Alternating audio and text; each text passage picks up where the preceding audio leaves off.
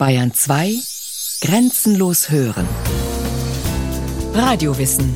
Montag bis Freitag kurz nach 9 und Montag bis Donnerstag kurz nach 15 Uhr.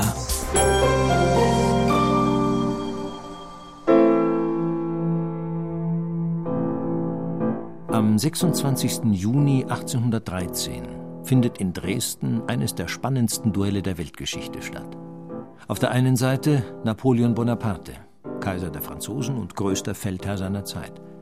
Auf der anderen Seite Clemens von Metternich, österreichischer Unterhändler, später einer der einflussreichsten Politiker Europas. Es ist ein Duell ohne Säbel, ohne Pistolen, nur mit Worten. Sechs Stunden lang debattieren sie über die Zukunft des Kontinents, mit messerscharfen Sätzen und rhetorischen Kniffen. Metternich will Frieden in Europa, zumindest scheinbar. Im Grunde will er Napoleon erpressen. Wenn dieser nicht zu einem Friedensschluss bereit sei, werde sich Österreich auf die Seite seiner Feinde schlagen. Metternich appelliert an Napoleons Gewissen, fragt, ob dieser tatsächlich eine weitere Generation junger Männer auf den Schlachtfeldern Mitteleuropas verheizen wolle. Da verliert Napoleon die Kontenance. Er nimmt seinen Hut, den berühmten Zweispitz, und pfeffert ihn mit einer kräftigen Handbewegung in die Ecke.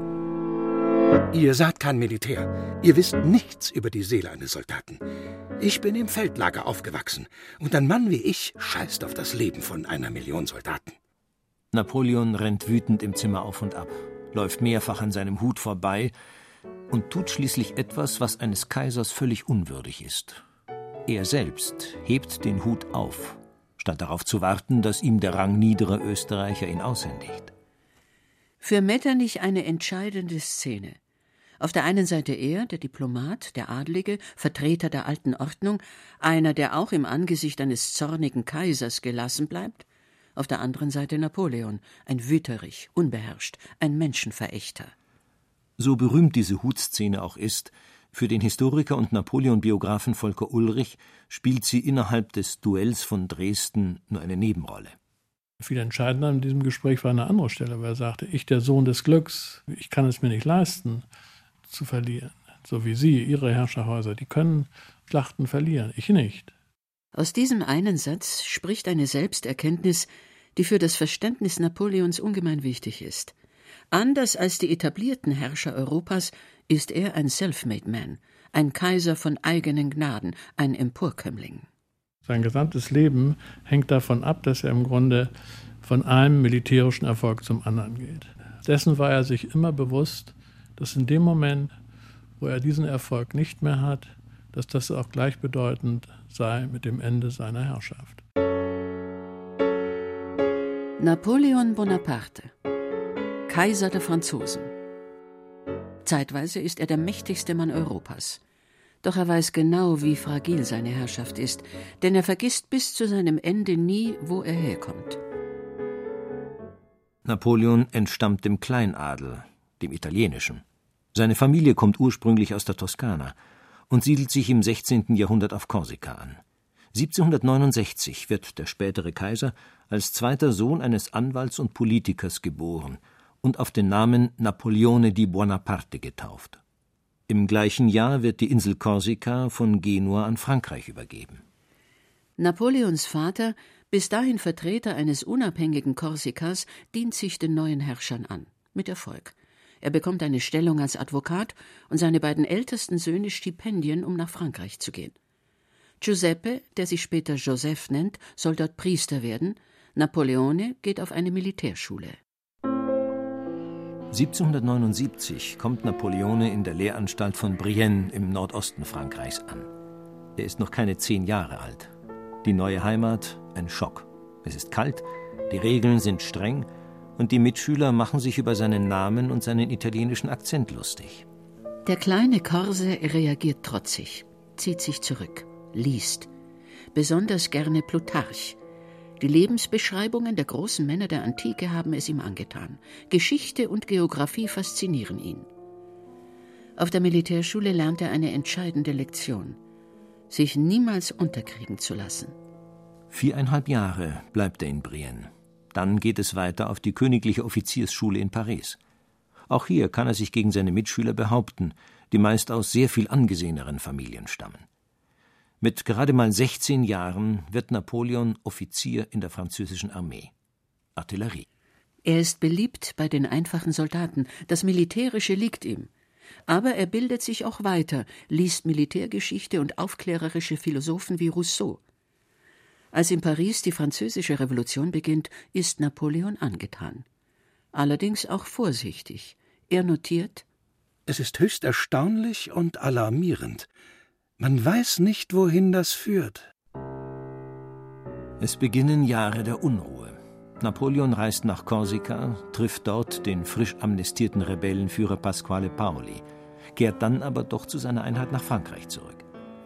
In den Wirren der Revolution beginnt sein militärischer Aufstieg. Viele Offiziere haben die Armee verlassen.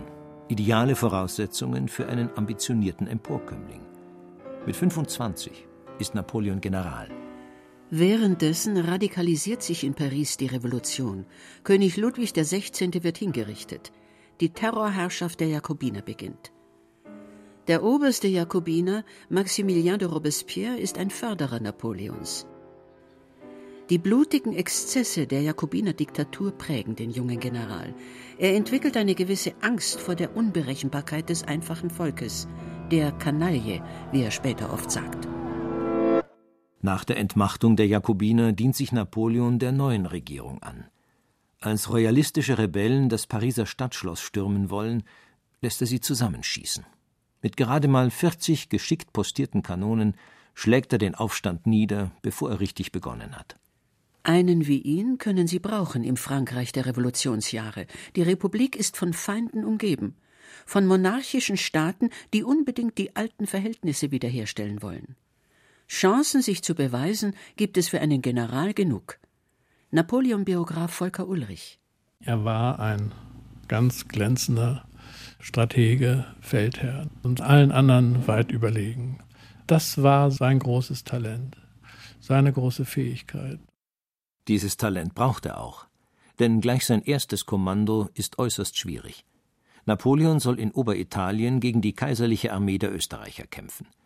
Der General hat 40.000 Mann, die seit Monaten keinen Sold bekommen haben. Die Österreicher und ihre Verbündeten haben fast die doppelte Truppenstärke. Napoleon ködert die Soldaten mit den Reichtümern Oberitaliens, die es zu erobern gilt, und zeigt erstmals sein militärisches Genie.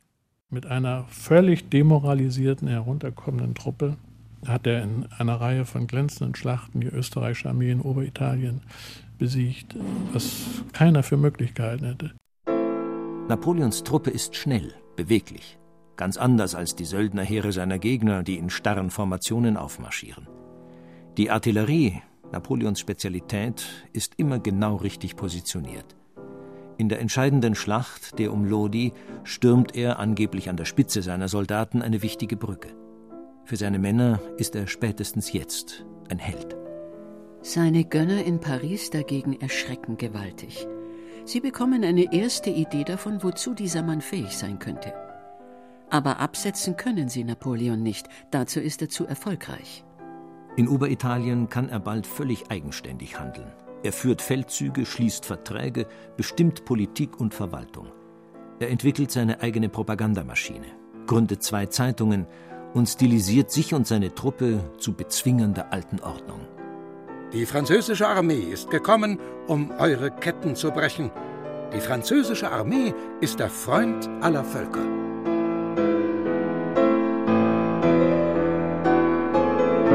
Zeitsprung. Dreieinhalb Jahre später. Dezember 1799. Napoleon ist zurück in Paris, hat die Macht im Staat übernommen. Jetzt klingt er so. Bürger, die Revolution ist zu den Grundsätzen zurückgekehrt, von denen sie ausging. Sie ist zu Ende. Was inzwischen passiert ist. Napoleon ist durch Siege in Italien berühmt geworden, hat eine Invasion Englands geplant und wieder verworfen, hat in Ägypten Schlachten gewonnen und verloren und ist schließlich nach Paris zurückgekehrt, um beim bevorstehenden Ende der letzten Revolutionsregierung wieder auf der richtigen Seite zu stehen. Diesmal auf seiner eigenen. Gemeinsam mit zwei Mitverschwörern hat er sich an die Spitze des Staates geputscht. Und die beiden anderen sofort zu Fußnoten degradiert. Drei Konsuln regieren von nun an Frankreich, aber einer ist erster Konsul und ungleich mächtiger als die anderen Napoleon. Das Volk bleibt ruhig. Nicht einmal in den Faubourgs, den politisch radikalen Vororten der Hauptstadt, regt sich nennenswerter Widerstand. Vielleicht ist es das Charisma des Generals, das die Massen ruhig hält. Vielleicht sind sie einfach nur müde.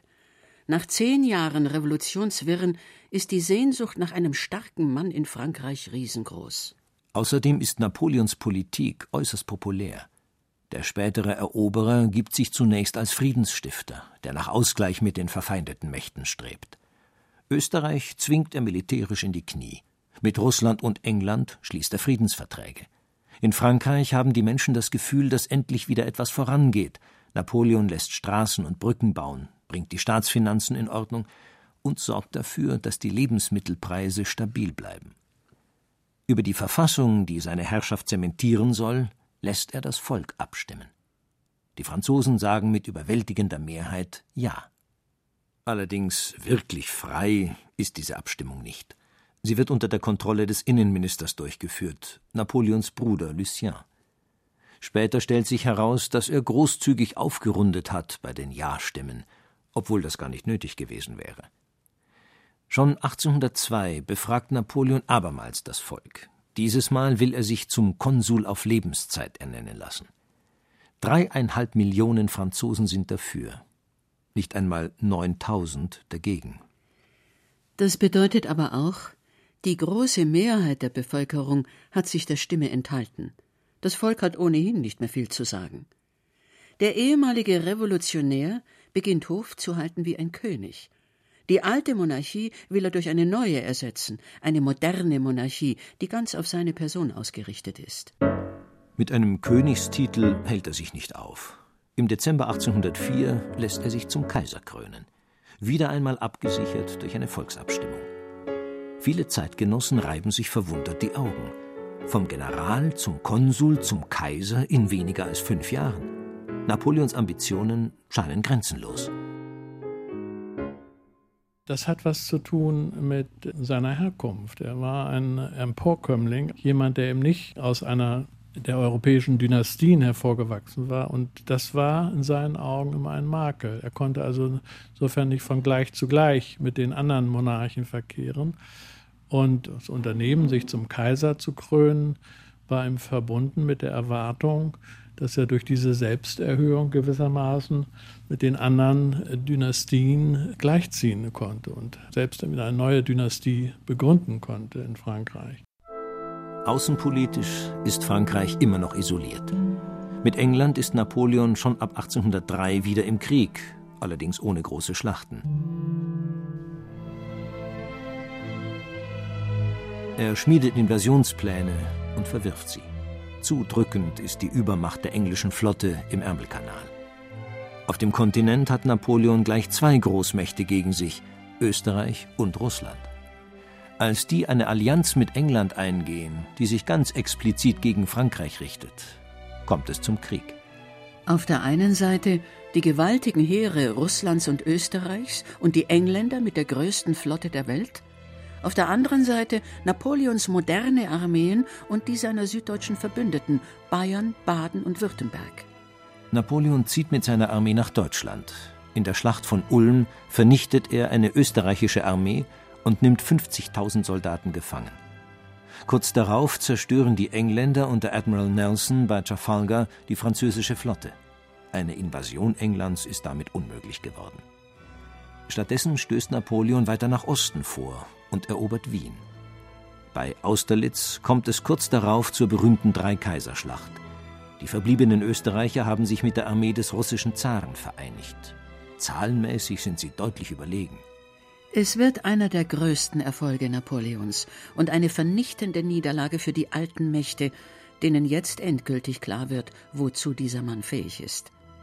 Zar Alexander sagt nach der Schlacht Wir sind wie Kinder in den Händen eines Riesen. Nach dem Sieg von Austerlitz kann Napoleon Mitteleuropa nach seinen Vorstellungen umformen. Österreich verliert große Gebiete an Frankreichs Verbündete, unter anderem muss es Tirol an Bayern abtreten. In Deutschland gründet sich der Rheinbund, ein Verbund abhängiger Staaten unter französischer Protektion, eine Pufferzone zu den feindlichen Mächten Preußen und Russland. Für viele Deutsche ist die Fremdherrschaft zunächst ein Segen. Napoleon beseitigt dort, wo er das Sagen hat, die feudalistische Willkürherrschaft, lässt den Code Civil einführen, den berühmten Vorgänger des bürgerlichen Gesetzbuches. Von einer anderen Entwicklung sind die Menschen in den Rheinbundstaaten weniger begeistert. Die Verbündeten müssen für den Unterhalt der bei ihnen stationierten französischen Soldaten bezahlen. Leise regt sich Widerstand. Es regt sich ein deutsches Nationalgefühl. Napoleon ist da schon auf dem Weg in den nächsten Krieg. Preußen will die Einrichtung des Rheinbundes nicht akzeptieren und sucht den offenen Konflikt. Der ist nach zwei Wochen entschieden. Am 14. Oktober 1806. Ein Tag, zwei Schlachten. In Thüringen, bei Jena und Auerstedt, vernichtet Napoleons Armee die preußischen Truppen. Kurz darauf reitet der französische Kaiser an der Spitze seiner Garde durch das Brandenburger Tor.